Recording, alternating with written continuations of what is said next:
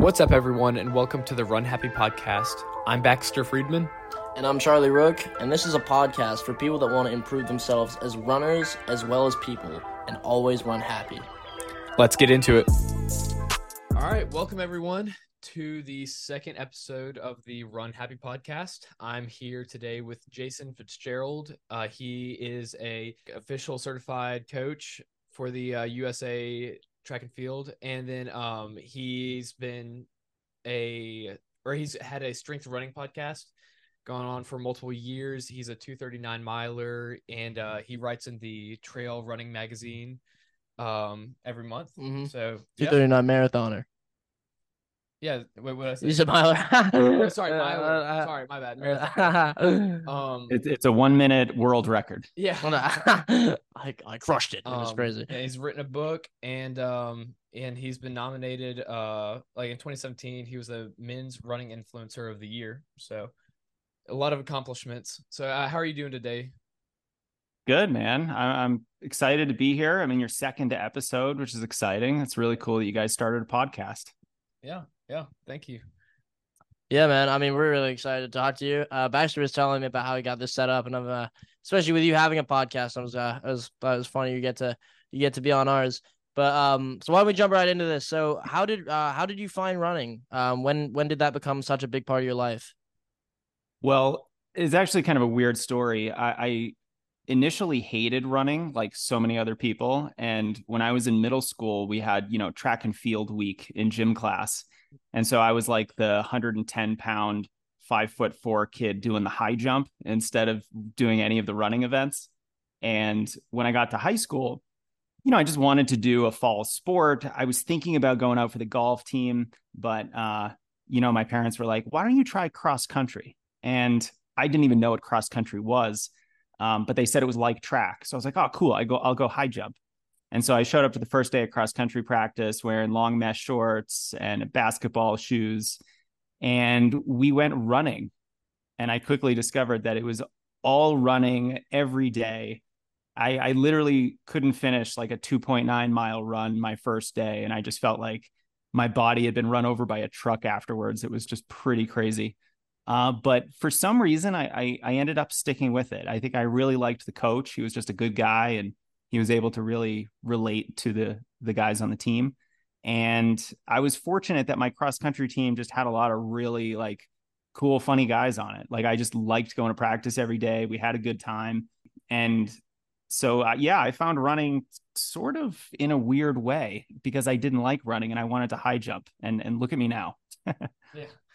That is awesome. Um, no, yeah, I think I mean a lot of us found it in middle school. Uh, I mean, I for me, I joined it because I was like, I was a big basketball player, but I wasn't that great at it, and so I didn't make the team that year. And so I, like you, wanted to do a fall sport, and so I, um, my mom had told me she's like, yeah, why don't you do cross country to train for basketball, like get in shape for basketball. I was like, that's a great idea. And then I was like, wait a second, this is this is I'm way better at this than basketball. So I uh, just decided to just quickly uh I mean, I still play basketball, but I quickly decided to just go all in on running and, you know, let that take over my life. It's funny. I was a basketball player too before Yeah. I was a runner, and and it was like a big deal for me to give that up because I just loved playing basketball. I mean, still, you put a basketball in my hands in front of a hoop, and I can just stay there for an hour shooting Oh, yeah. around. Like I love it. Um, but you know, everyone else kept growing, and I stayed at five foot seven, so I had to give up my basketball dreams. Yeah, I, I feel that. Yeah, I mean, it is it is frustrating sometimes, but uh, you know, we it's kind of like what you said. You just keep playing, and it's, it's more of a hobby now. But you know, like running has just basically taken over our lives. So, in a good way. Um, yeah. Exactly. So, um, what at what point did you kind of realize that you were you were really good at running? Did you end up running in college? I did run in college. Um, I would say my first season of cross country, I I think I ran like a 545 mile at the end of the season. And that was like, okay, that seems fast to me as like a freshman in high school, you know, like sub six minute mile. This is now starting to get really interesting. And I didn't really think I was good at the time because you know I was still on junior varsity. You know that's that's not a high school varsity mile time by any stretch, but it was a big improvement from where I was, and I would say like I more just kind of got obsessed with improving. You know I didn't care if I was setting a PR in the 400, the mile, the two mile, the 800 meters, whether it's cross country. Like I just loved getting better and uh, I, I think I got really hooked on running early in the sport because because of that. I just loved like, okay, let's just see what I can do. And you know, when you're a new runner, you just start improving so rapidly. I think I ran a PR in the mile by two to five seconds every single race that season. And so I was like maybe running about a 510 by the end of my freshman year. Um, so that kind of progress over just two seasons was like, wow, okay, this is just awesome. You know, I'm going to be a sub four minute miler by the time I graduate high school. Oh, yeah. um, I think we all had that dream. Uh, I wrote it on a wall. Yeah. yeah. Like we all, we all think we're going to, we're going to get there, but you know, soon the improvement starts becoming a little harder to come by. Uh, you have to train a lot harder for it, but yeah, I think at the beginning it was, it wasn't necessarily like, Hey, I'm pretty good it was more like I just like improvement. Uh, because even by the end of my my high school career, when I was thinking about, okay, am I going to school? Like, am I going to go to a college where I can actually compete and and run on their cross country and track team? Because that's what I would love to do. You know, I, I can't go to University of Colorado Boulder and, and run for Mark Wetmore. I just don't have the talent. So I looked at D3 schools and and I sort of just made running fit into my life. You know, I was like, I'm not a you know, one of the best D1 runners, sure, I could have gone and found, uh, you know, sort of like a lower tier D1 program to run for. Um, but I certainly wasn't going to get any kind of scholarship money for it. So I was like, hey, let me go to a D3 school, get a good education, but also, you know, be a three season athlete and, and just be able to continue the sport, which is what I really wanted. That's awesome. Yeah, I completely agree. I think I mean we're we're D two runners. So like, you know, we we've been through the same thing. We we know that uh you know perhaps D1 wasn't for us and decided to you know come a bit lower but um like it's not a bad it's like not a bad thing either because i mean a lot some people that just don't realize the the competitiveness in d3 and d2 and like you know NAIA um like they they just don't realize how competitive it is and then whenever we get there it's like it's i mean it's great it's awesome and like I don't know. I I think it's one of the best decisions I've ever made. So yeah, I agree. Um, can I ask uh what what school did you go to? I went to Connecticut College. All right. Okay, that's cool. Oh, yeah, so pre- pretty small school. It was in the NESCAC. So other schools were like Williams, Bates, Colby, Tufts, Trinity, those kinds of schools. Cool. Right, that's good. That's cool. Um well that I mean that's pretty amazing. So then how did you um like I mean from running in college, um, how did you just decide to keep that going? Um, and I guess starting the podcast and like what what just kept that drive going towards um after college? Yeah, well, it was kind of weird, you know. You graduate college, and then all of a sudden you're like, "All right, I'm gonna get a job, I guess." And, and you know, it was hard for me to go from three season athlete where I was almost always in season, or I was like summer base training for cross country, to I don't have to run at all. And and that just seemed weird to me. I was like, I, I want to I want to run a half marathon. I want to run a marathon. You know, you don't get to do that in college. Um, you know, I didn't even run a 10K in college. We didn't do it in cross country because we were D3. And I sure as hell wasn't going to run 25 laps around an outdoor track. That doesn't seem like a lot of fun to me. Ah, yeah. Sorry if you guys are 10K runners. Uh, but I was like, let me let me go run 10K cross country. I actually had a little bit of a phase after college where I was getting into triathlons and you know, I just like ride my bike too, but I just hate swimming. I'm like your typical runner. I just sink to the bottom of a of the lake, you know, like a rock. But I just was like I want to keep training. This is fun. You know, I certainly had a hell of a time with it, getting up at like five in the morning to train before I was, you know, taking a one hour bus into the city of Boston for my job at 9 a.m. So that was like really hard. And, you know, I kept thinking to myself, like, why am I doing this? Like, what is the purpose of of all this training? You know, I, I don't have a team to support. I'm not going to let down my coach. I don't have a coach. But looking back on it, you know, like I'm going to be 40 this year. uh, which I know probably sounds ancient, but you know, when you look back on it, you're like, there's no way I would trade that for anything. Like, what else would I would I would I have done? You know, oh, I stayed up an hour later to watch some TV, and you know, like it's just like you know, you got to make your choice, and and I'm so glad that I decided to do it. And, and I kept training for about nine years post collegiately, um, but then it got kind of hard. You know, like I had my second kid uh, and then I had my third kid and you know it just gets it just gets like really challenging to kind of put in 80 90 mile weeks which w- is what I was doing. But you know professionally I always knew I wanted to do something in the running space just because I love the sport so much. And at the time I was like well the only really thing that you can do is you can be a pro runner or you could be a coach.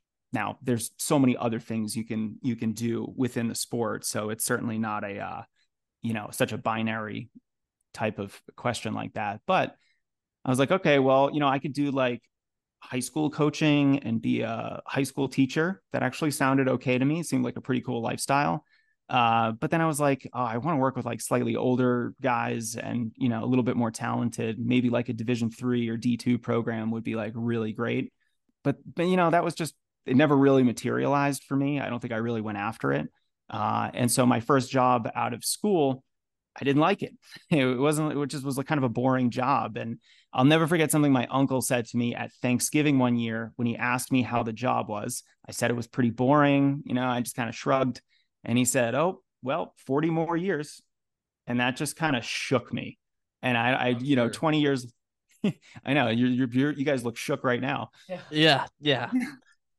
it, it's like kind of sobering just to you know think about those kinds of time scales and if you get a crap job or if you're not really intentional with what you want to do you're going to be stuck with that for a long time. You know it's like it's like permanently choosing the wrong school to go to and you have to stay there for 40 years. It's just a miserable experience right? Mm. so what i was doing was going down to a bookstore in Bo- in the city of boston for my lunch hour every day at this job that i didn't like I was just like reading entrepreneurship books. I was like, what can I do? You know, I was just trying to just learn a lot and figure things out and, you know, see what see what was available out there. And I ended up buying the domain name strengthrunning.com in 2007. I didn't really do anything with it for a couple years, but I I just started putting up a blog in 2010 on the domain name, which is, you know, something that was a little bit more popular, you know, like 10 years ago. Um, and then I didn't start the podcast until 2016, but you know, it was it was just me creating a lot of content about the sport, you know, using my experience in college and I ended up getting a USA track and field coaching certification and it sort of grew from there. Uh, it kind of snowballed. I started writing for other sites and building an audience. And, you know, I was able to start doing some virtual coaching online uh, building out some training programs and offering those for sale. And then when I started the podcast in 2016, I think that that really like helped accelerate a lot of things just because it was a really I think great way of building connection with your audience as well as just a great connecting tool. Like you know you guys are experiencing it right now. Like we would never be chatting right now if you guys didn't start a podcast. So it's a really cool way of just meeting a ton of people. That's awesome. That's like um that is really interesting to see all that progression and like I guess um I don't know, you mean you had that domain name like 13 years ago, uh just sitting there and then all of a sudden you just decided to do something with it. I think that's pretty interesting. But uh like so what what does strength running mean to you? Like where did that name come from? I just thought it was a cool domain. Oh, yeah. It, just... I love that. Yeah.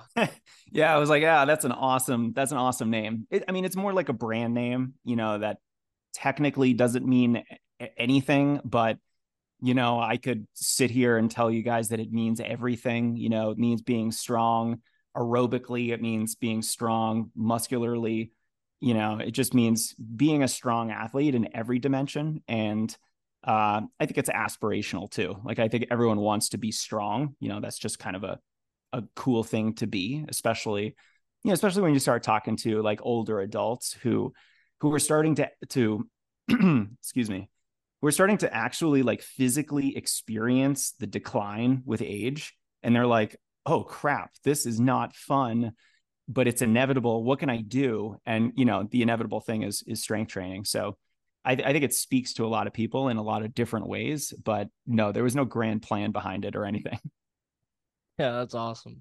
Um, so when did I wanted to ask when did um kind of like influencing start for you? Because obviously you were the 2017 men's running influencer of the of the year. So when did that kind of start for you? Oh, I don't know. you know, I never really set out to like be a quote unquote influencer. I sort of hate the term. It's it's cringe, you know, it's just kind of like, oh, you're just like talking into your camera about what you're doing during the day and people want to watch that. It's it's exactly the way blogging was in like 2008 you know, where it's just like, what are you writing about? Your cat or the Fruit Loops you had for breakfast? You know, who cares?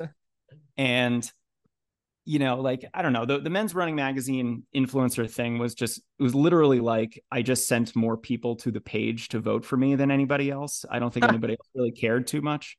But yeah, it's kind of weird. I would say 2021 was when I basically started thinking a little bit differently about my business. And I started saying, okay, instead of I am a coaching and training business for runners. I sell coaching services and different training programs. I started thinking of it too as a media company. And so I can create media like a podcast, like a YouTube video. And, you know, if they're popular enough, I can get sponsors and brand deals for that content. Um, you know, like I'm I'm still kind of working on that because it's I, I would ad- admittedly say it's like not my strong suit. You know, like I'm I'm a runner and a running coach through and through. I'm not just someone who wants to share my run every day. Like my content isn't really about that. You know, like mm-hmm. I did a workout today. I'm not going to post it on the internet. Like who cares what my workout is? That's not the type of like social media stuff that I do.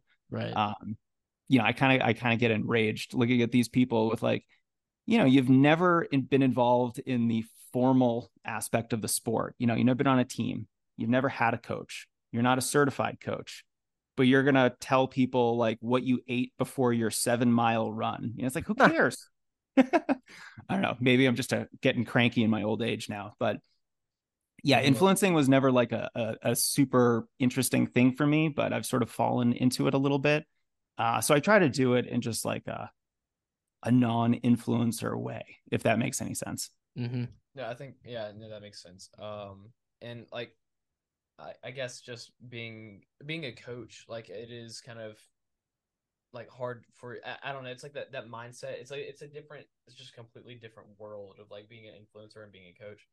But uh, I guess like we can talk a little bit more about coaching. Um, like what what are some things that you see in people that like should like you know that you can help with or like what's what's something that like you um you've helped a lot of people overcome yeah i think a lot of runners you know like we can certainly talk about the training side of things mm-hmm. you know like i pretty much exclusively work with adults right like these are people like 30 to 50 uh, who are running half marathons and marathons and you know they want to coach they want to do a good job they want a better time than they've gotten before you know very similar to you know, what I used to do in college, what you guys are doing right now, right?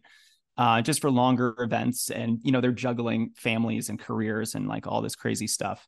But a lot of runners as adults sort of get stuck into this mindset trap of like, I can't run a lot, or if I run, you know, hard or beyond a certain time period, I'm going to get hurt. So there's a lot of fear about putting in some good training, you know? So I try to tell runners, you know, we can be really strategic with the training, but I need you to be okay with a 50 mile week. You know, like you're going to be okay. Let's just keep the paces easy most of the time. So I think a lot of what I do is is push runners to be a little bit more aspirational, to get them to work a little bit harder, to get them to think more about their training so that they're making better decisions and they're asking more for themselves. But on the flip side, you know, I have a lot of clients who who I could like rein in all the time and be like, you you cannot run three races a week for six months straight. That just doesn't work like that. Uh, you can't run all your easy runs close to your lactate threshold pace. Doesn't work like that. You know, you got to have some easy days. And so most of the time, I'm actually reeling people in and and trying to temper their training exuberance. Because you can imagine the you know the adult who goes out and hires a running coach really likes what they're doing and you know they, they want to do well. They're they're a little bit type a. They're they're excited about the sport.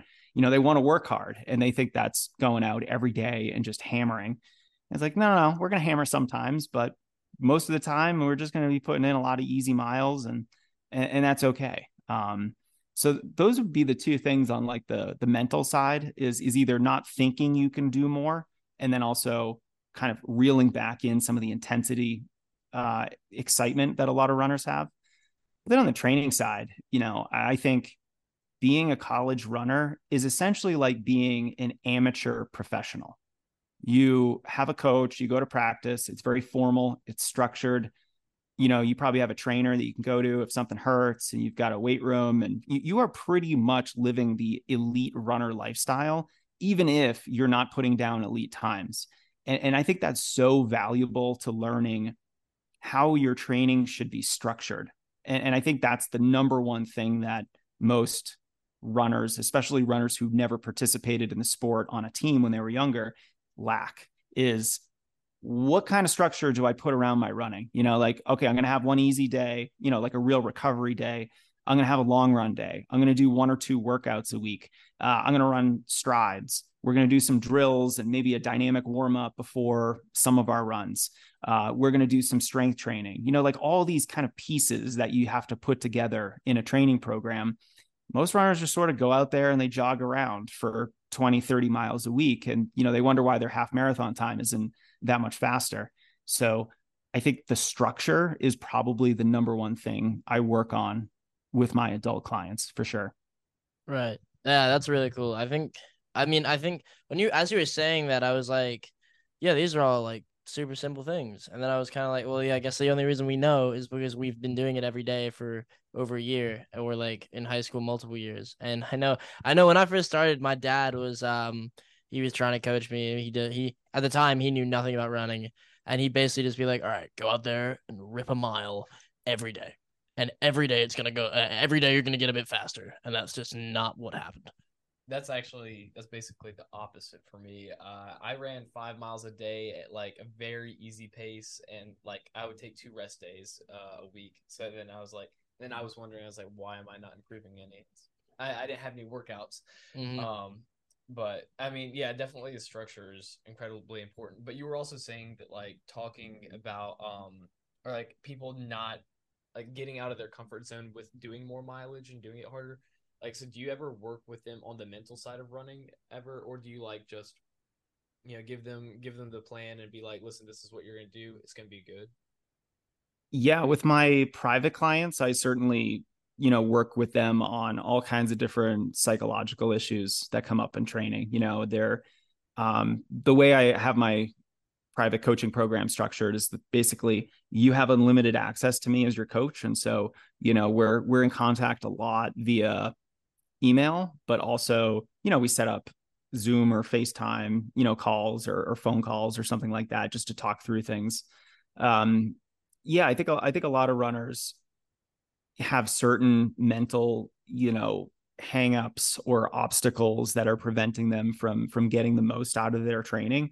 Uh, you know, hindsight's 2020, of course, but I, I think, you know, one of the things that I did right in my training was like I just never really let a bad race get me so down that I didn't want to train or line up on on the track again for another race.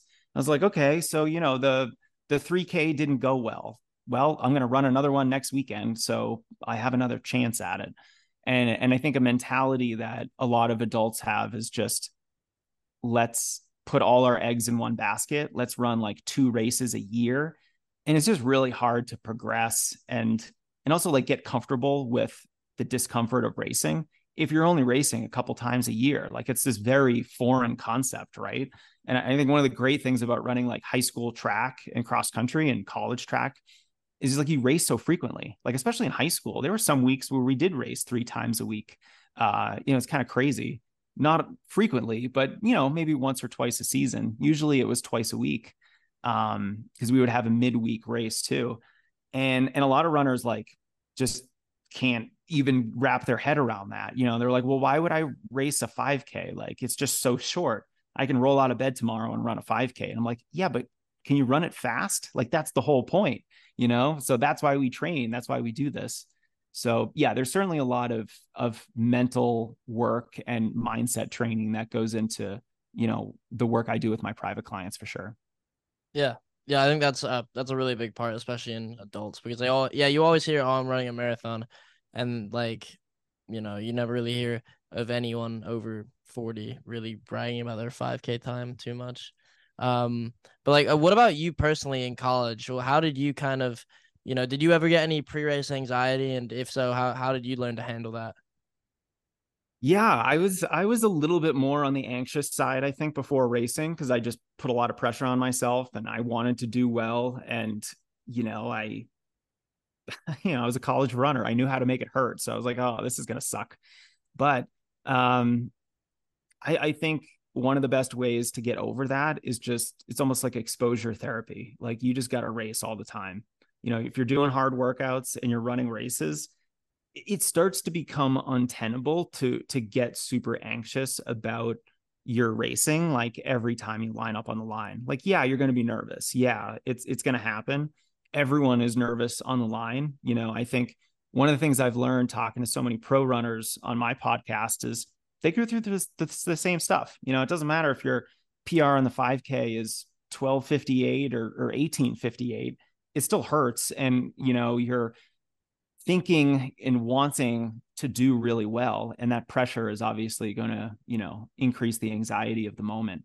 Um, but you know i actually did a little bit of visualization in college and i was like very hesitant about this. I was like this seems a little woo woo and you know like i'm i'm tough do i need to do this kind of stuff but like i literally would close my eyes was, i only really did it for like this one very very important cross country race um, but i i tried to run my way through the course in real time. So I wanted it to take like 26 minutes for 8K, the whole visualization thing. And I tried to do it once a day for like a week leading up to this race. Uh, and, and I found that that was really helpful. Um, it's it's like a big time investment, so I didn't do it all the time, mm-hmm. but it was essentially a race off. Like I had to beat this other guy on the team, or else I wasn't going to be able to run at regionals. And so it was like really important for me to to beat this guy. And uh, and I outkicked him at the end. It was glorious. Uh, and so glorious. thank you. yeah, it was beautiful. So thank you, visualization. Uh, but yeah, I just think it's it's helpful to know that everyone is having a little bit of a minor freak out during before a race, even if they're looking cool, calm, and collected. Yeah, that is really cool. I've I don't know if I've ever done anything like that. Or I'm not gonna lie, I'm not. I don't even know if I've even heard anything like that. I'm sure. I'm sure I have but that is that is a really interesting tactic for running. Um, and I'm I'm gonna try that out. I'm gonna try that out uh for our next race. So which is tomorrow actually. We've got a two mile time trial. Uh, but it's uh yeah, yeah you should you should think about like at what point in the race is it's going to get really tough, right? You know, 2k in probably somewhere around there. And you know, what can you what can you visualize? Like practice things going wrong in your head. Like go through what you're going to say to yourself, what you're going to think. Cause, you know, like when you are hurting in a race, your mind is all over the place and, you know, you're, you're beating yourself up. You're telling yourself to slow down. You're asking yourself, you know, I could be drinking beers with my buddies right now. What the hell am I doing? And you, you, if you put yourself in that position, before you're actually in the position and you have like a little bit of a script to follow, it'll help you be a little bit more mentally tough. You won't get as many of those negative thoughts telling you to quit or slow down or whatever. And it, it does help you just be a little bit more tough out there on the race course, which I think at the collegiate level is just mandatory. Like you got to be an animal out there, you got to be a grinder. Mm-hmm. Yeah. yeah. I completely agree.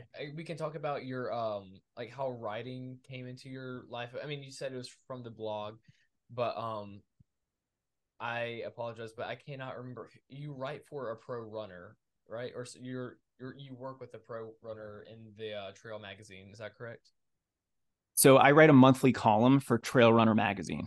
Mm-hmm. Yeah. So every month I write something, uh, typically about either performance or longevity in the sport. So it's usually about like how to get better in some way or how do you continue to participate in the sport for a very long time? Because, like, you know, if, if you really like what you're doing, do you want to do it for four years when you're in college or do you want to do it for 40 years? Like, you want to be doing turkey trots with your kids like 30 years from now? Like, that sounds kind of fun. And, uh, like, that's a big piece of what I do there. Yeah, that's awesome. I think I I mean I I know I write for um Mile Split Mississippi and I like I don't know I just I just love the sport and so like you know writing about it's fun and like that's one of those things where like it doesn't feel as much like a job because it's kind of interesting and that's why that's another reason we we enjoy doing the podcast is because it doesn't really feel like work. Yeah, it just Yeah. feels like we're just talking about something that we love to do. hmm Yeah, and I'm sure. I I mean, I'm sure that's how it is for you. I think I wanted to bring up your podcast though because I had a question. Um, is there an interview to you that like sticks out to you as like one of your favorites? Ooh, that's a good question. Um, so I've recorded 315 episodes of the podcast so far since 2016.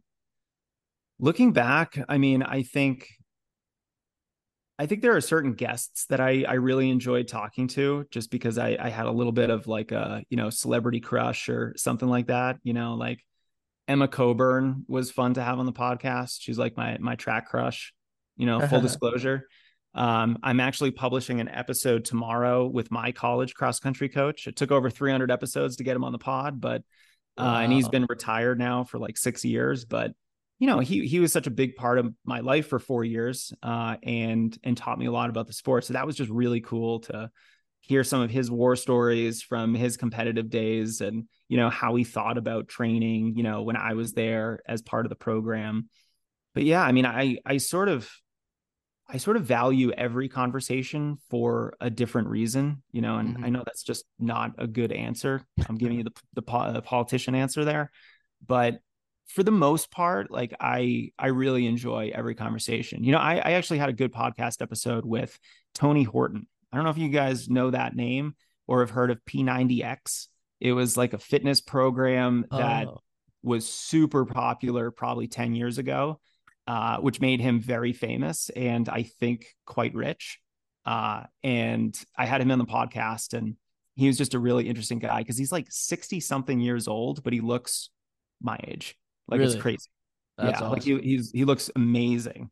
Uh, and he's he's getting up there. He's almost a senior citizen and he's you know so fit and, and goes running and does all these crazy strength strength stuff and uh you know has this history like training like Bruce Springsteen and like like all these crazy celebrities uh and so he had some really interesting insights just on like staying fit for your entire life and like how great that is and you know like I, you guys probably don't appreciate some of the things you can do physically because you don't know anything else but it, it's so easy to be just a very inactive sedentary person when you're out in the real world.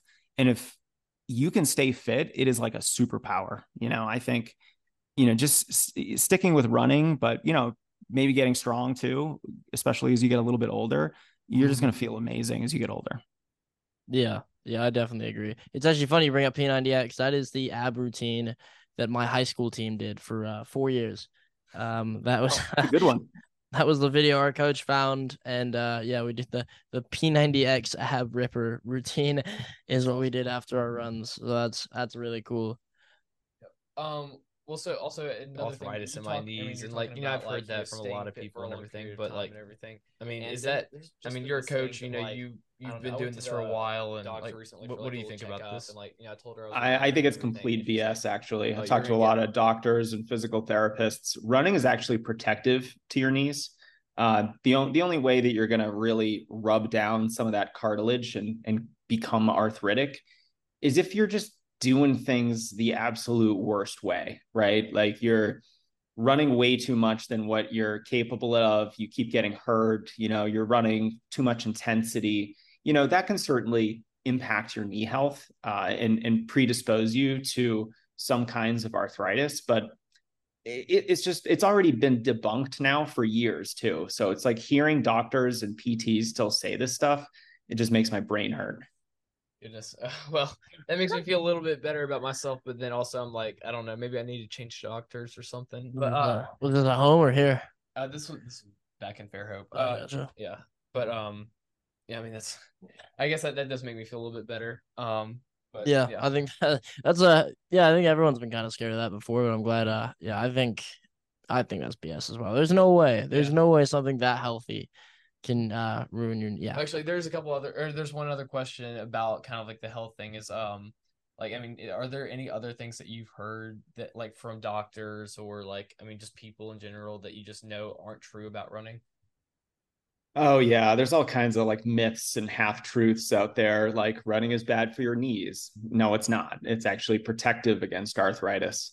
Um, you know, stretching is going to help prevent injuries. No, it's not. That it actually might predispose you to injuries, especially if you do it before your run, especially if you're doing like a hard workout. Like, yeah, you want to do some dynamic stretching, you know, some movements, leg swings, you can do some lunges, all that kind of stuff. Like a good dynamic warm up is a really good idea. Um, and if you like static stretching, if it makes you feel good, let's just do it at the very end of our workout rather than at the beginning. Because it's sort of, you know, you got to think about what your body is supposed to be doing when you're out there running fast, right? Like you need, you need a lot of, uh, you almost need to be like a pogo stick, right? You are, you are landing very hard on the ground. You're storing a lot of that energy, and then you know, through the um, you know, kind of flight phase, you're kind of releasing that energy. You get a little bit of free energy because you store a lot in your tendons, especially your Achilles tendon. But if you're like Gumby because you do a ton of stretching, you're not really going to be able to store a lot of that energy. And so the the kind of elastic strength is going to be a lot lower. Um, so you kind of want a little bit of stiffness. You kind of want some good muscle tension. That's just going to make you feel economical. Uh, it's going to make you feel like you've got some extra pop in your legs. Like I'm sure you've run a race where you just feel like, you know, on the one hand, you, you can run a race and you can feel like you just feel flat. You don't feel like you've got any pop in your step. You're not responsive. You don't get any like quick that that boom boom boom like you get with when you do drills and things like that. Yeah. You know that real responsive snappiness. That's what you get when you have good muscle tension. If you do a ton of static stretching and then go try to run a race, you're going to reduce your muscle tension and you're just going to feel more of that like flat, non-responsive feeling. So stretching is a big one. Uh, running is bad for your knees is another good myth. Uh, you know, runners shouldn't do any strength training because they're going to bulk up is another big myth out there. You know, I think that's silly just because, you know, what what distance runner is really going to to bulk up getting in the gym twice a week. You know, it's not Yeah. enough thing to bulk up. And especially if you're running, all your energy is going towards fueling your running and then recovering from your running. You have very little left over for hypertrophy, for muscle growth. Um, you know, this is a this is a big fear that a lot of adult women have is they don't want to start lifting weights and, and get all jacked. I'm like, guys, you know how hard it is to get jacked? It's sort of like it's sort of like your power lifter saying, Oh, I can't go for two 30 minute runs a week. I might become a five minute miler. It's like, no, you're not. Like that's really hard. You have to be very intentional to get fast, just like you have to be very intentional to put on weight in, in the gym. So yeah, those are probably three of the biggest sort of running related myths that that I've come into contact with over the last couple of years. Yeah, I think, and I think I've heard all of those before. I don't know about you. Like, I've definitely heard my bodybuilding friends being like, "I can't do cardio. I can't, cannot do cardio." Yeah, like yeah, and I have not heard about. Actually, I don't know. Maybe I have heard about the static one, but whenever you're talking about that, it is making me feel better about our team because we don't do static stretching um before workouts or anything like that. So I'm just like, all right, at least I know that uh Yeah. coach had or we're we're in good hands. Um, Mm, but um yeah so I, we're gonna ask like one last question and then uh, we'll wrap things up um so you know you being a coach for such a long time what is something that you have learned as a coach that you wish you would have known as a runner and that you think would have helped you a lot as a runner I think for me personally, you know, like I'm my body type is your very cliche distance runner. You know, when I was competing in college, I think it was like 125 pounds, five foot seven. I wish I had done more weightlifting. I, I think it would have really benefited me, particularly as your, you know, classic skinny runner. Um, because I was like a mid distance guy. You know, I was a mile to 5K runner.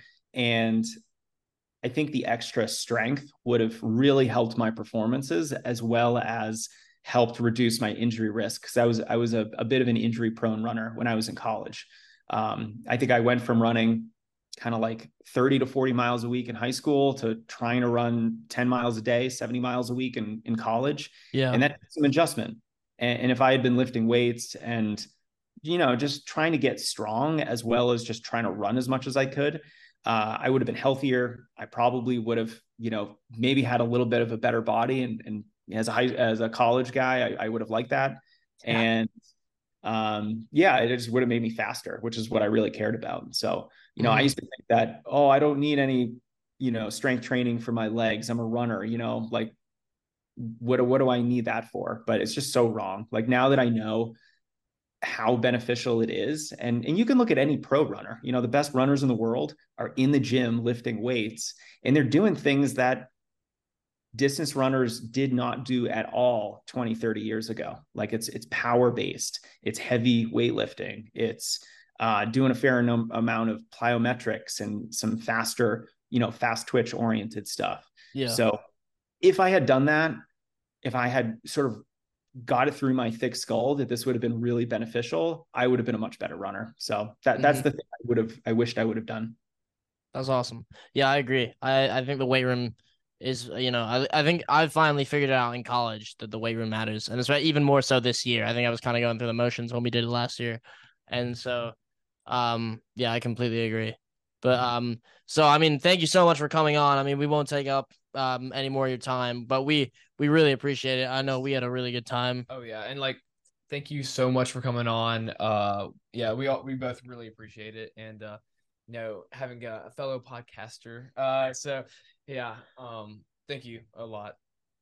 Yeah, my pleasure, guys. It was fun. Uh, I, I hope the rest of your season goes well. Like you're barely started the cross country season, it seems, but yes, uh, you got a couple fun months ahead of you. Enjoy it and don't quit the podcast. Keep it going, and uh, you know, you. try to do some cool stuff and you know get get interesting people on the show. And you know, if you give it some time, it'll snowball and it'll start being something that's very different from what it is now and and that's going to be really exciting absolutely. Yeah. I thank you. yeah i really me too. But yeah so this has been another episode of the run happy podcast. And you know thank you to mr fitzgerald for joining us. And we will catch everyone next time. Bye bye thanks for listening to this week's episode. Be sure to like and subscribe and we'll catch you all next week